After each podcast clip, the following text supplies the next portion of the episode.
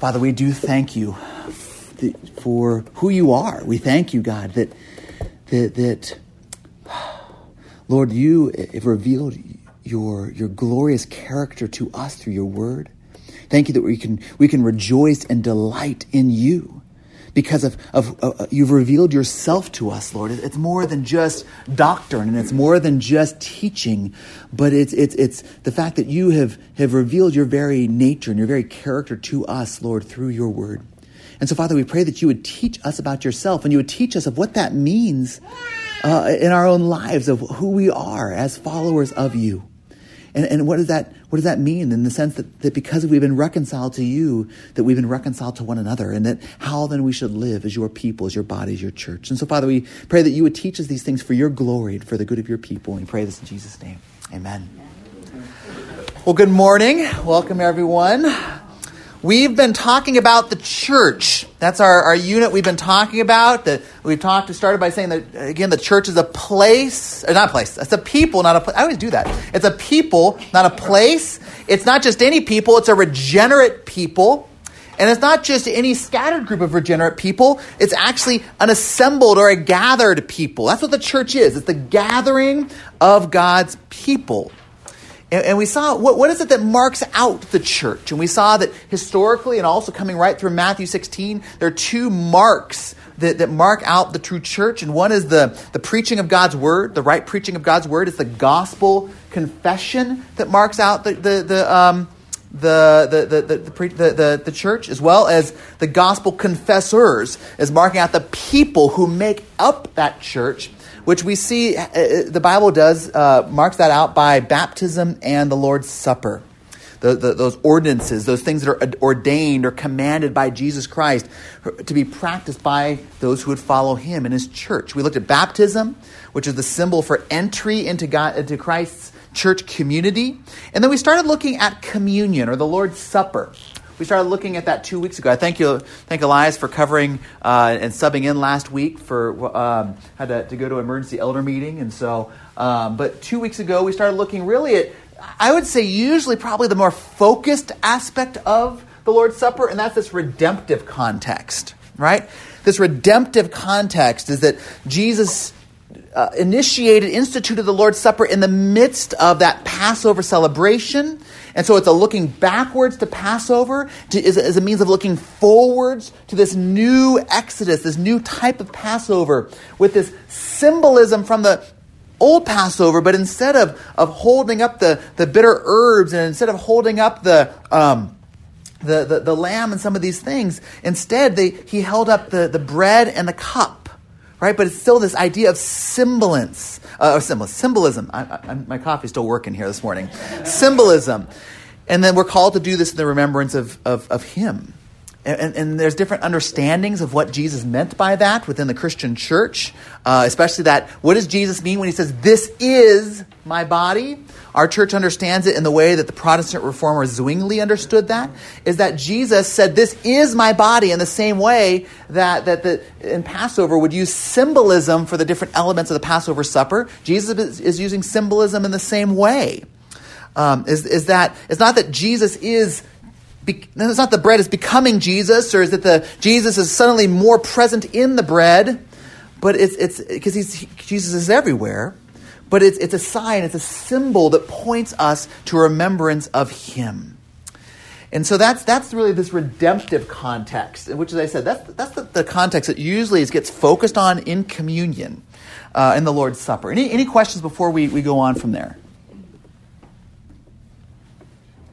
All righty.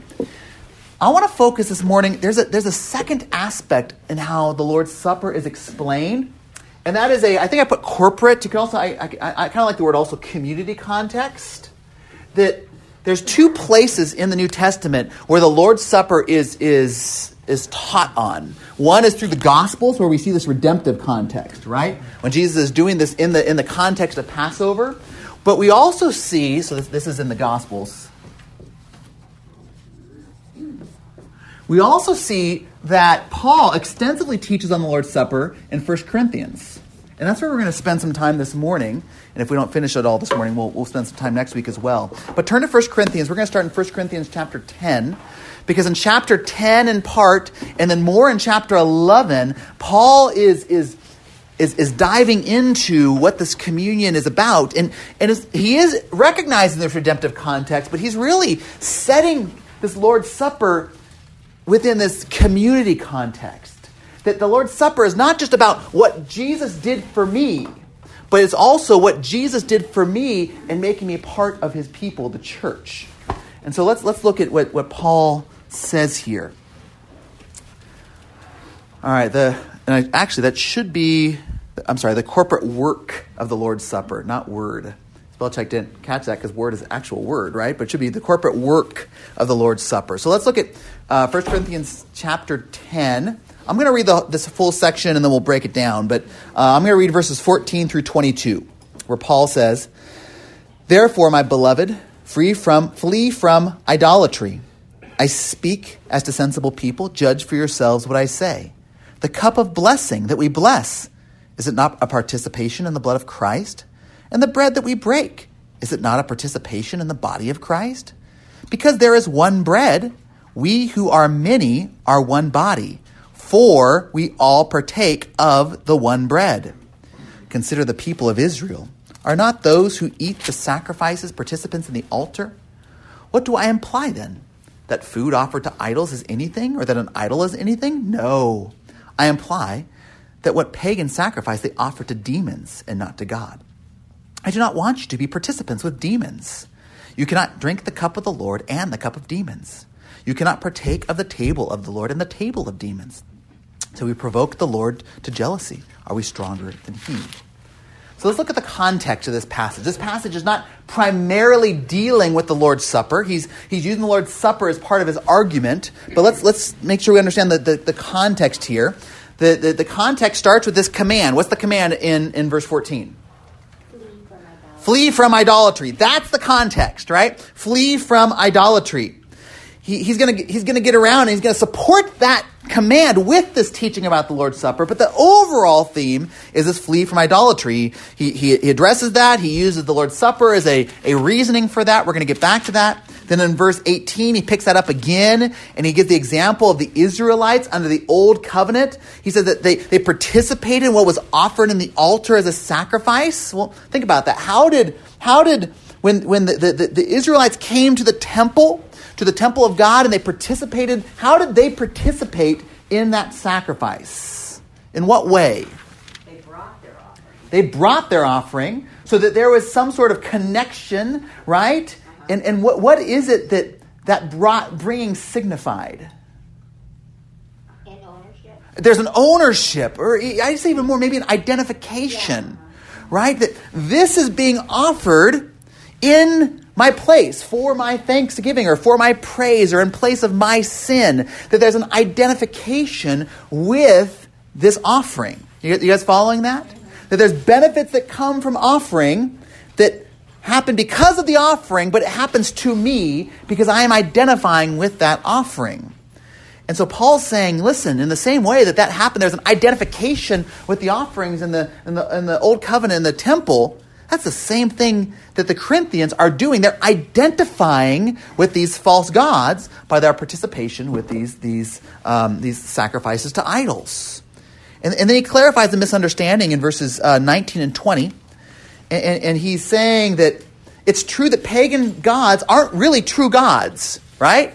No, no, they're not really gods. There's only one true God, but they're demons. So you don't want to be participating with demons. You don't want to be identifying with demons. That's just not a great idea, right? And then verses 21, 22, we get that conclusion. You just can't play both sides. You can't have both, both fellowship to idols and fellowship to Jesus. That, that's his argument to the Corinthian church. Now, in the midst of that argument, Paul grounds his reasoning for why that's important and what this, this connection to Jesus is about by talking about the Lord's Supper, especially in verses 16 and 17. That's what's of interest to us. So let's go back there and see how Paul grounds that argument about fleeing from idols by grounding that in this teaching about the Lord's Supper. First, notice what Paul says about the Lord's Supper in verse 16. He talks about this cup we bless and this bread we break. What's the verb tense there? Past, present, or future? Present. Present. So there's, there's an implication here is that he's talking about this Lord's Supper and this Lord's Supper as a present practice of the church. Now that might seem obvious, okay, yes, but it also comes in the sense of because we practice the Lord's Supper regularly, does that, you know, does it just mean that everybody has? But we see even in Scripture that this Corinthian church, as probably taught by Paul, made a regular practice of participating in the Lord's Supper. They were doing what Jesus had commanded to celebrate the bread and the cup in remembrance of Him. Second, notice here that Paul says that the bread and the cup are a what? What's the word he uses? They're a what in Christ's blood or in, in his body? A sharing or a participation. Um, do you have a, uh NASB? No, Uh, uh, CSB? What, what do you? I have the New American. New American, new, new, yeah, NASB. So NASB has sharing. Uh, you have Participation. Participation. participation. You have an ESV, right? Yeah. So ESV has participation. NIV also. NIV also has participation. Anyone have an old King? Has, I shouldn't say old King James. Anyone have a King James? King James has the word. It's a communion with Christ's blood and Christ's body. That's where we would get our word communion from, right? It's from this word, and the word actually, well, not actually, but the word in Greek is koinonia, right? Which we could also sometimes translate as fellowship, right? It's this idea of that there's a sharing in, there's a participating with, there's a sharing in something with someone. That's the idea here, right? That there's a, a sharing going on, there's a participation going on, there's a communing going on. There's a, you could say it's a sharing in something with someone. So that should make us ask some questions, right? Who is doing the sharing with the who? Right? That's what we should ask right here. If there's this sharing, this is participating, there's this communing with this, with, with this bread and cup. Who is doing the sharing with the who? Well, look at the context, right? Who is the one doing the sharing? What's the, what's the, the pronoun being used in, in there in, in those verses? We. Who's the we? The church, right? So the church is sharing with one another as the church. So who's doing the sharing? The church. It's we do this together. We are sharing in Christ. There's a, a, a corporate or community context that this communion is taking place in. And what is it that they are sharing that Paul says? They're sharing in the what?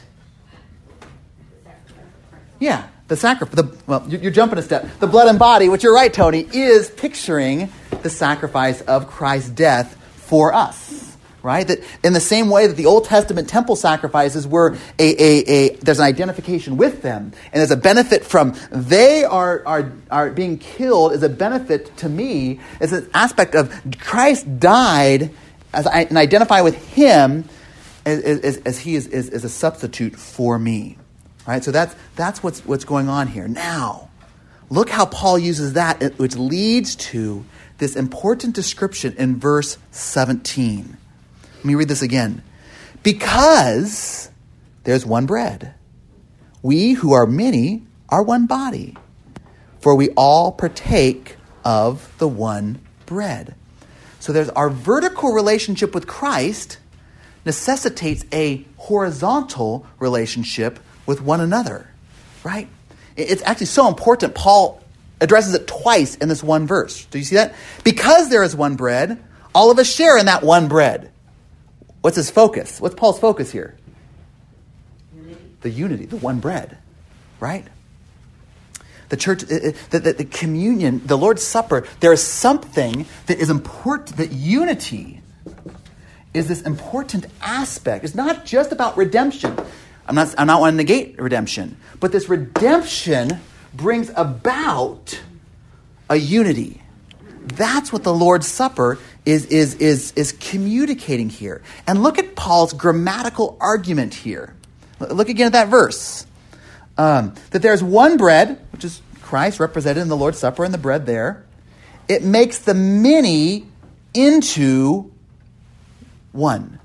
Yeah, so he's saying he's make, it makes the many one. And the question is how? How does, how does God make us who are many into one, into a, a actual practical one body, one church together? Well, Look again at that, that, that phrase there.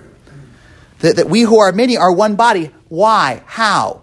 For. You see that little word? That's important, right? For or since. Here's the reason that we who are many are seen now as one body. We all partake of the one bread. Do you, do you see what Paul's saying here? Paul is saying that the Lord's Supper gathers the many and makes us one. It's not just, we're not one body because we're all on the same Excel sheet as part of the same church, right?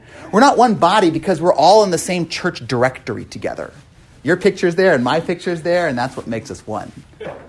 It's, it's that there is, a, there, there is a spiritual unity that comes from our, our relationship with Christ, which is actually played out in the fact as we gather together as an entire body, partaking in that one bread together with the Lord's Supper.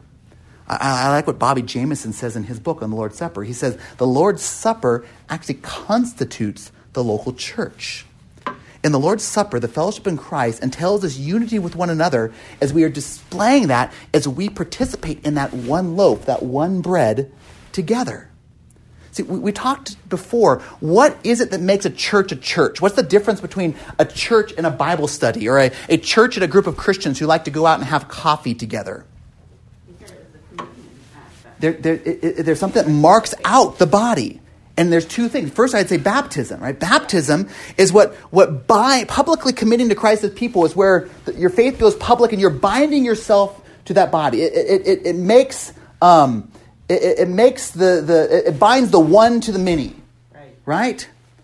And then the Lord's Supper, it's like, it's like together we are renewing that commitment to Christ, but we're also renewing that commitment to one another where we are, are, are picturing this local church is where we are the many are reminding ourselves that we are actually one. We are one body. We are one church. There, there, is, there is no part of us that does not need the other. That, that, that we are the one body of Christ that exists in this local church. So in, uh, there's some. This is, he touches on this briefly here. He's going to go into it more detail in 1 Corinthians 11. But let me stop there. Questions, dilusia, comments? I had a question. Yeah. Um, I, I've learned that like some churches practice communion on a weekly basis. Mhm. Is there a reason you do it once a month? Yeah, I, I, you know, it's interesting when you look at the the New Testament. We we we don't have a prescribed amount. So I, I know that some churches do weekly, some churches do monthly. I know some churches do quarterly. I, I've even heard of churches do it annually, um, because of the fact that there is no there's no prescription for that. Um, I think that when you're saying there are certain things that, that are prescribed about when you do it, there are certain, and we're going to look in 1 Corinthians 11 when you think about that. And I think that there's,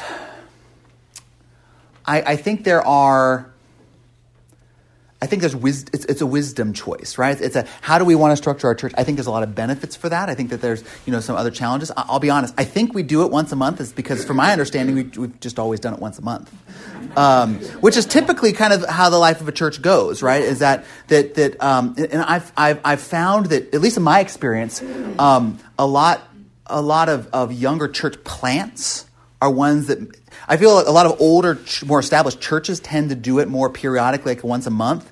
And then I feel like that at least people that I've met that have planted churches are, are saying, well, well we, we can kind of start this new thing and they do it once a week. But I think in the New Testament, there's not a, a direction of, of, a, of a frequency.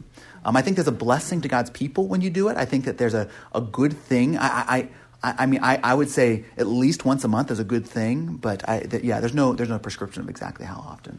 So, good question though. Yeah, In the John six passage? Yeah. How does that fit in? John six. Well, we got fifty-two, the Jews began to argue, how can this be, this is supposed to eat? And Jesus- Oh, I'm the bread of life. Uh, no. That one? Is that- Unless you eat the flesh of the Son of Man. Yes. you have no life, he who eats- And they're like, that that passage is always weirded me out. Yeah. Just, I look at Jews there, like, what is he talking about? Yeah, yeah. We, part of it, I think, you have to look at John. It's interesting when you when you go through John, and you look at all the metaphors that John gives for, and you could say appropriation. I would say faith, right? That that John I, uh, John is, is um, I, I, write these things so that you may believe that Jesus is the Christ, the Son of God. So that's why he wrote. And, but then throughout John, he doesn't just focus on he talks about faith, but he also talks about all these images of what does it mean to to believe, right? And and there, there's it means to follow, it means to listen, it means to obey, it means to to to literally consume and partake, and that's why the Jews didn't understand um, in that sense. Now now um, the, the the Roman Catholic Church as well as is. Um, uh, I'm, I'm, sure, and I haven't read Luther as much, probably look at that as well, saying, well, see, Jesus says literally but even then, you look at John, and, and John, and often Jesus says, I am the vine keeper, and I am the resurrection, and I am the light. And, and, and so I think Jesus is, is using metaphor.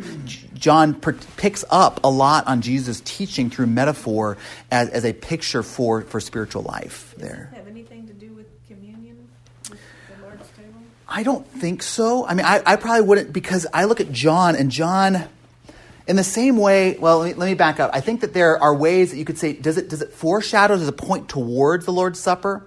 I think that you can say, sure, right? I think you can see that. I think in the same way, the feeding of the 5,000, right? There's, there's, there's, some, there's some language that's picked up that's very similar to the Lord's Supper language, to the fact where when, when John wrote this, um, that, that it's, it's the last gospel that was written, that the Lord's Supper was already being practiced by the church? Is there, is there, is there imagery that's worked in there that points towards? I, I, think, I think you can see that, but the fact of the way that John is, is teaching it, I mean, he, he's not directly tying it into, it, it's, a lot of times it's not, he's not explicitly tying that in. I think it's implicit. I think it's, it's, it's you can see that there's some context, but, but John's not ex- explicitly in, in the sense, and even when he goes back and, and, he, and, he, and he talks about that later. So, yeah. Because I think they, some of the, when they persecuted the church, they accused him of cannibalism. They did, yeah, Maybe yeah. Related to that. Yeah, especially the Romans, if I remember. Yeah, the Romans, um, but they, they, they, they, cannibalism and some other things because yeah, they, they looked at those doctrines. They, they, they, uh, they convicted them of, um, I believe, of, of, incest because they call each other brother and sister, uh, even though and, and there's just a yeah, obviously misunderstanding of, of yeah. But it is a weird. Yeah. he says, I mean, Jesus said it. So. Yeah, and, and to, to a point where it's so strong that the Jews had this this this this visceral reaction. Yeah. Yeah, Dave. Uh, well, I was just going to comment, and it says there's uh, one bread, mm-hmm. Breaks bread. It says, "I'm the bread of life." Mm-hmm. And if you think of the context when it was first instituted in the Passover, uh-huh. the Passover lamb. Yeah. And then I was just, you know, so it almost you, you can almost say he's using bread and body mm-hmm.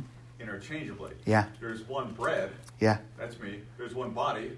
I'm the body, and you're the body. Yeah. And then I'm thinking, you know what? What does it say in Deuteronomy? The Lord our God is one. One. Hmm. Yeah. And and I bet you he's writing this just thinking, oh, this is so good. We're one. We're one. We're one. And he's just writing this going, yeah, because God is one. Yeah. And so Yeah. There's a lot of what's the right word? Um, you can almost uh, overlapping pictures with language. We're going to see that in, in 1 Corinthians 11 as well. Um, is that, that, yeah, Christ is the body that's represented by the bread that's broken, that's his body, so that we would be one body. Right? And it's all the same word, and, and, and it's used in these different contexts. But in, in, a, in a sense, I think it's, it's, it's good to say, well, which one is he talking about? And in some ways, it's good to distinguish. And at the other time, he's saying that that, that when we understand that there's an overlappingness, right? That, that because the bread represents his body, that is, is you know, the, the, the, the, sense that we are his body, that there's not a, a disunity, a disjunctedness, that there's a unity that comes from that. And, yeah, that there, there's, there's an overlapping, um, yeah, yeah, which is all pointing towards this picture that the, that the Lord's Supper is not just about me and Jesus when we take the Lord's Supper, when you take the Lord's Supper, when I take the Lord's Supper, it's not just about you and your personal time with Jesus. There's an aspect of that that is important, right? As we remember what he did for me, we remember his sacrifice for me, as we, as we look at those things. But there's an aspect where Paul is saying the Lord's Supper is about me and God's people that he has redeemed. It's a picture of our unity together. In fact, look at 1 Corinthians 11, where this is laid out so much more clear, and I would say in a, in a much stronger way. Okay, good. We, we, we, we've got some time. All right.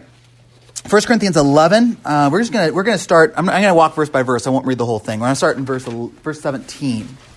Verse 17, where Paul writes, But in the following instructions, I do not commend you. Mm-mm. Because when you come together, it is not for the better, but for the worse. So Paul's admonishing the Corinthian church, right? Now let's, let's look at some clues why. Let's, look, let's try to figure out what's going on here. He says, When you come together, what's the context? Church. Specifically, when? The Lord today, I guess. Yeah, the Lord's Day, when we come together. He, that, that we see that there is the practice of the church. What makes the church is when we gather together. So the church was gathered together. We see from, um, I can't remember if it's later in 1 Corinthians or 2 Corinthians, but that is on the Lord's Day, that they're gathering on the first day of the week, on a Sunday, like we're doing today. He says, when you gather together, this is not a good thing. When you guys actually have church on Sundays, this is turning very bad. That's what he's saying, right? It's not for the better, but for the worse. And all of this has to do with these following instructions. What is making church worse? It's, it's, we're going to see it's regarding the Lord's Supper. That the way that they are engaging in the Lord's Supper is what is not making it better that they're gathered. It's like, it's almost, it's- he's not saying it, but it's almost like him saying, it's almost better if you just stay home. That if you're going to come and do the Lord's Supper this way. All right, so let's see what, what's making this for the worse. Look at verses 18 and 19. For, here's the reason, here's why it's worse. In the first place, when you come together as a church, when you gather on Sundays, right, I hear that there are divisions among you. And I believe it in part. For there must be factions among you in order that those who are genuine among you may be recognized. So, what's the first problem as they gathered as a church? That there's what? divisions, right? That, that this was that, there's divisions, which is striking against this idea that Paul's giving of unity, and he's saying these divisions are especially we're going to see happening when they take the Lord's Supper. Let's keep reading verses 20 through 22. When you come together, see this, this emphasis again come together, come together, come together, come together. This, this is Paul's emphasis. Is the importance here, that we are together. We are gathered together. Verse 20 When you come together, it is not the Lord's Supper that you eat. For in eating, each one goes ahead with his own meal. One goes hungry, another gets drunk. What? Do you not have houses to eat and drink in? Or do you despise the church of God and humiliate those who have nothing? What shall I say to you? Shall I commend you in this? No, I will not. So, from the context, uh, we understand that churches like this one in Corinth probably celebrated the Lord's Supper in the context of a larger church meal. Um, and, and, and, and what does Paul say is describing?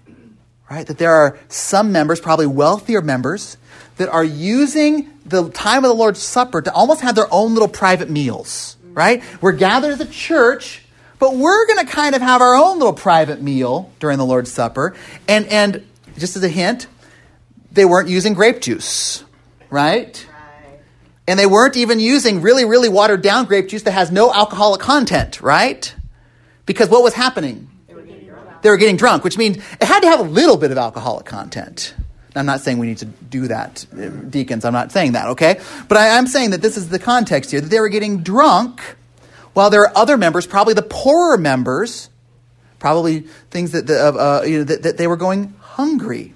So the rich members were treating it as their own private party. They were indulging themselves and they were excluding others. There was a division and they were, they were practicing communion. There, there's really no direct comparison today. There's an indirect in, in this division because of the, the fact of how we celebrate the Lord's Supper. I mean, maybe the best thing is if maybe if there's a group that you're all hanging out at church and the and, and you know Ralph's passing the communion tray and you guys just keep the communion tray with oh we're just gonna we're thirsty. We're hungry. We're, we didn't eat breakfast this morning. You guys are just gonna have our own little party over here. I mean maybe that's the closest. I mean it's just it's bizarre right? But the, the issue is, is this is the actual practice, but Paul's striking what the problem here is, is this it's showing that there's this division in the body, that there is this disunity. And he admonishes this behavior. And, and to do that, Paul reminds them of what is the Lord's Supper about. So look at verses 23 through 26.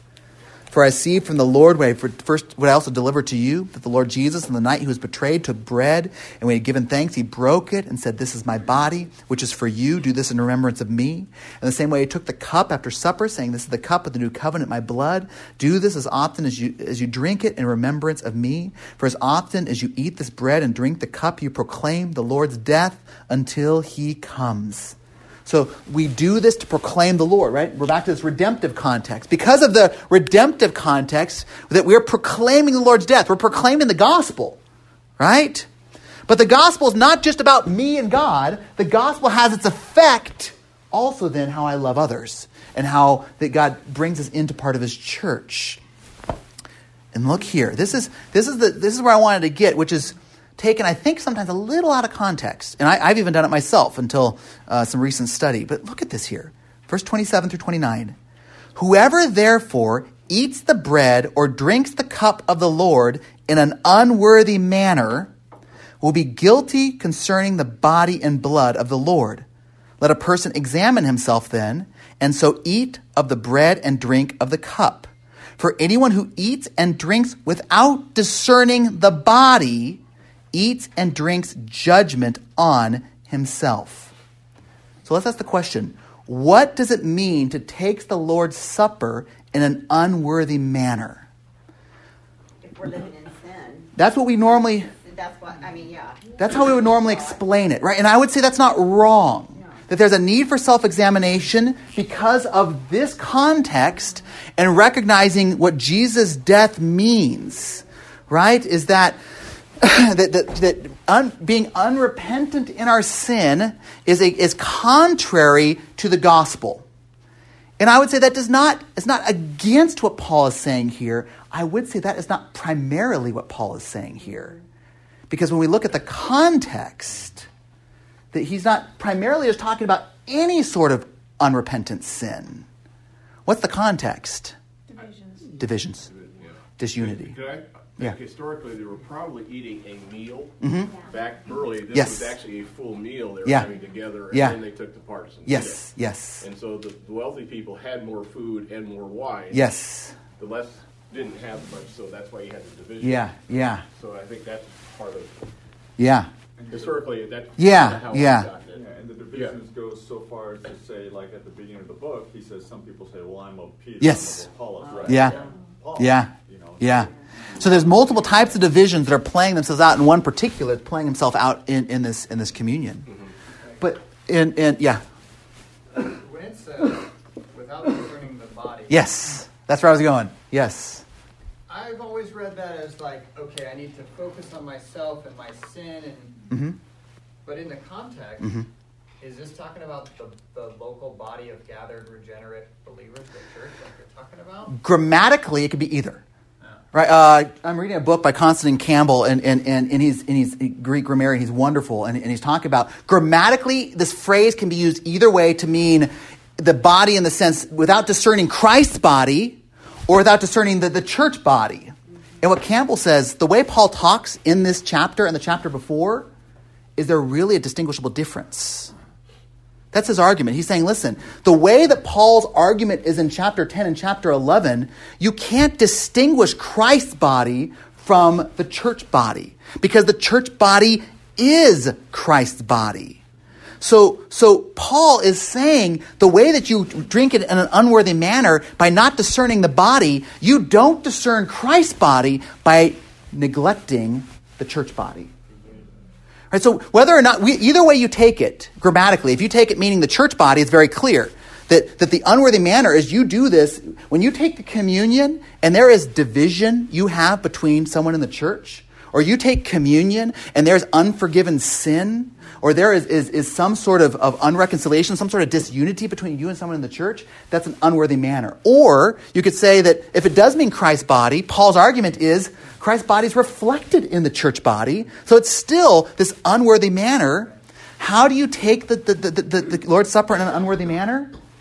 You're living in disunity and division in the church.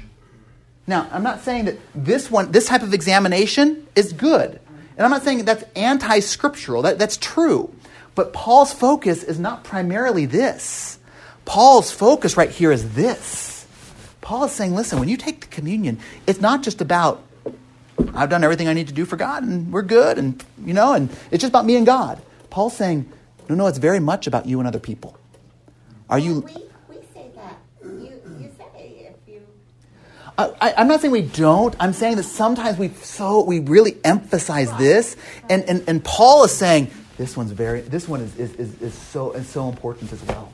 well, and I think sometimes we think sin, oh, I haven't committed adultery, I Mhm. haven't killed anybody today, so I'm okay in that part. But oh gee whiz, you, you know, you said something not nice to me. Yeah. You know, what is sin? You Yeah. know, And like you're saying, if we're Yeah. offending a brother, Yeah, or if, you know, I mean, it all needs yeah, to be washed out for that unity Yeah. to take place. yeah. And so, and, and- Paul's saying that man, that, that part of that our self examination when we take the Lord's Supper on on those those first Sundays of the month should be: Do I have any division with anyone in our church body? Do I have any unreconciled grievances? If not, I should not take the communion.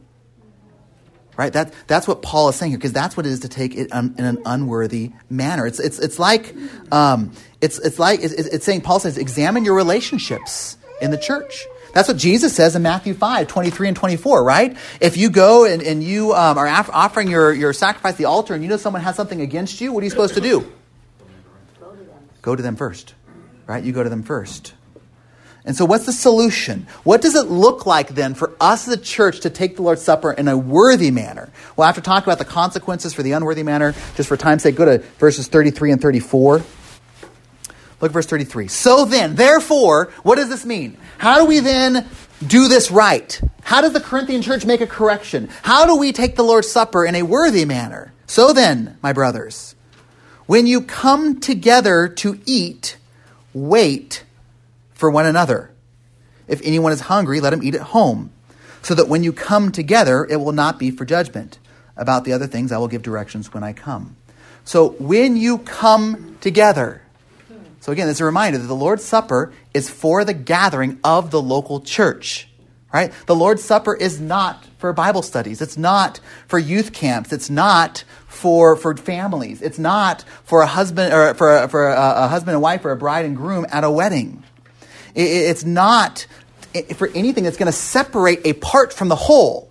Because in a crucial part of the Lord's Supper is this aspect that we are a whole. I think that there's, and I would say that I should let me correct that. There's, there should be no part that's intentionally trying to separate the part from the whole. That's where I would disagree with some people saying with, the, and Ralph brought up the issue of shut-ins, right?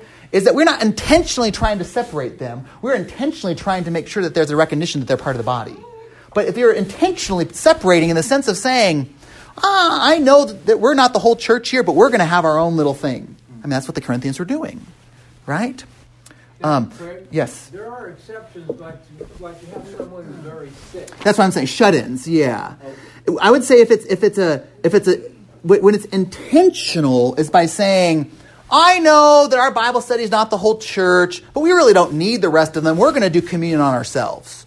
Or I know our family is not the church, but really we're not going to need the whole church right now. We're just going to do this as a family. That's intentional versus this, with a shut-in, it's an unintentional. Someone now I, there's some people that disagree, but I, that's that's that's what I would see as, as Well, Paul's I saying here. When my brother was passing away, and he mm-hmm. couldn't go anywhere. Yeah. I had communion. with Yeah, communion. yeah. And it's also, in that sense, it's kind of an intentionally joining. Yes. We have not forgotten about you. Yes. We as a body, and we're going to send Yes. you know, representatives to Yeah. you.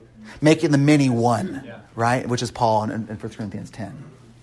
The way I'm also taking this is like, we have order. Mm-hmm. We do communion as a whole. Mm-hmm. It almost sounds like, oh, there's the communion table. They come right in and eat and leave you guys all out of it. Mm. Yeah. I mean, You know, was Yeah. it something like that? too? I don't think I don't think that that's because there's some that would do that that way. Yeah. I don't think it's wrong um, because I but I think that there's one that, that pictures more what what Paul uh, through the Holy Spirit is trying to picture here. I think there is a unifying aspect that we do this together. We do literally wait for till till people have their you know. And I know some churches will do the bread separately. You know, is there, an aspect, a reminder of this this context, and then they do the cup together? I think there's different ways to think about it. I don't think one's wrong, one's right. Um, I, I would say, and on that note of, of thinking through different ways of doing things, I, I think of that phrase, wait for one another.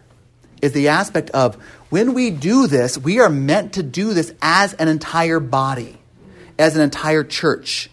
That the Lord's Supper makes the many one. And so here, let me talk about one thing that I would say I would disagree with some of our faithful brothers and sisters in Christ on, but I think that is, is neglecting this verse. I'm not saying they're false churches, but I am saying they're neglecting this verse. And that's the fact that if you have a multi site church, how do, you ga- how do you wait for one another and gather together? How do you wait for one another in a, a, symbolism that we are all one body? We have waited for one another. We are all together here. We've gathered together. We've waited for one another, and we're doing this together. Now, on that same logic, how do you do that with a multi service church? If you have multi services, you might be at the same place with the same pastors, but you're not celebrating communion together. You're not, you're not actually together. You're not waiting for one another. You're actually, I would say, different churches who just meet at the same place with the same leadership. And so I, I just, again, I'm not saying that's wrong. I'm just saying I, I think that, that sometimes he's not thinking through what the application of, of what Paul's saying here, that there's something important about the church that we are together. We're not the church because we all go to the same building. We're not the church just because we have all have the, the same label as, as going to Oakers EV Free Church. We are the, the church because we are the ones who are gathering together on, on Sunday as the church. We are the ones taking communion together. We are waiting for one another. We are the, the people that are there are the people that, that, that are constituting the church. Uh, let me read from uh, one last quote from Jamieson, and then I'll have a couple minutes for questions. Where Jamieson, in his book Understanding the Lord's Supper, I, I think it's very helpful. I didn't, I didn't, bring this morning. Little book, very helpful. Uh, the Lord's Supper is the meal where the whole family sits down together. To make the Lord's Supper something other than the meal where the whole church celebrates is to make it something other than the Lord's Supper. That's what Paul said earlier. It's not the Lord's Supper you take. To celebrate the Lord's Supper only in a gathering of the church as a whole doesn't downplay the Lord's Supper. Instead, it puts the Lord's Supper on the pedestal Jesus gave us, the time when the whole body comes together. By keeping the Lord's Supper a meal of the church, we preserve the Lord's Supper's biblical role in ratifying the unity of the church. The Lord's Supper defines our identity as a church and expresses our unity as a church because it, we do it together. By celebrating the Lord's Supper as a church, we remember that in the body of Christ, the whole is greater than the sum of its parts. We remember that belonging to Christ means belonging to each other, to all the other members of the body. We remember that we are many in Christ. Though, though we are many in Christ, we are one because we all share that one bread. We all drink of one cup. Uh, any final questions, comments, thoughts? Yeah. Are you gonna like maybe next week talk about like verses twenty nine to thirty two? I've been like super confused by that. People saying- I can. Yeah, I wasn't planning on it, but I can. I wanted. I wanted to focus on. But let me. Get, I'll try to get back to that. Yeah, next week I want to wrap up a, a few odds and ends of um, how do we define then the Lord's Supper. I'll, I'll try. To, I'll try to hit back in, in 1 Corinthians 11 on that. We're going to look at also things of who should take the Lord's Supper and and what should be just practically what should be going through your mind and what should we be thinking about as we take the Lord's Supper and just trying to get trying to wrap some things up very practically. And I'll try to I'll try to remember to hit back in, in 1 Corinthians 11 there too. Yeah, Elias. Um, not to be out of place, but I like what you're saying. You're talking about community context and having the whole body gathered. hmm And maybe I'm not quite remembering how we do communion here, but don't we do communion after we've intentionally sent the children who might not be regenerate, Mhm. but also their teachers who are regenerate? No, we, we do it before before we dis, before dismissal. Mhm. And I would say that's another thing. I would say that, that churches who se- separate, especially youth, and, and even with children, I would say it's a question of, of, ba- of, of Baptist, Baptistic practice. I would say if that need to be that's true. I would say that, yeah. I would say there's a certain point where you just get, I mean, what do you do with parking lot? What do you do with nurse? I mean, there's some difficult things, you know.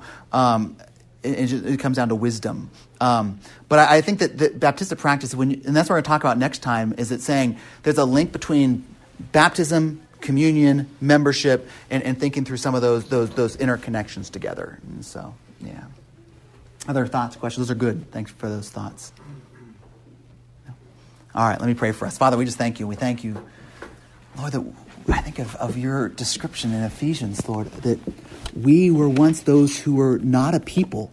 We were alienated from your promises. We were alienated from your people. We were, we were, Lord, just, just we were aliens, God.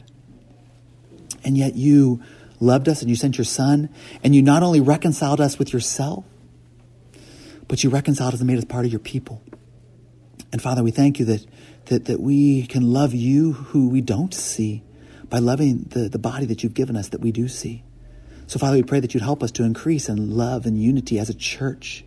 We pray that you help us to grow that individually and collectively, God, that we would display that we are your followers by the way that we love one another. Thank you for the, the, the, opportunity to remember, be reminded of that, to be examine ourselves not only our personally, but also to examine ourselves relationally every month, God, so that we could display to a watching world that we are your disciples because of the way that we are seeking to excel still more and how we would be unified and love one another. So we give you thanks and praise in Jesus' name. Amen.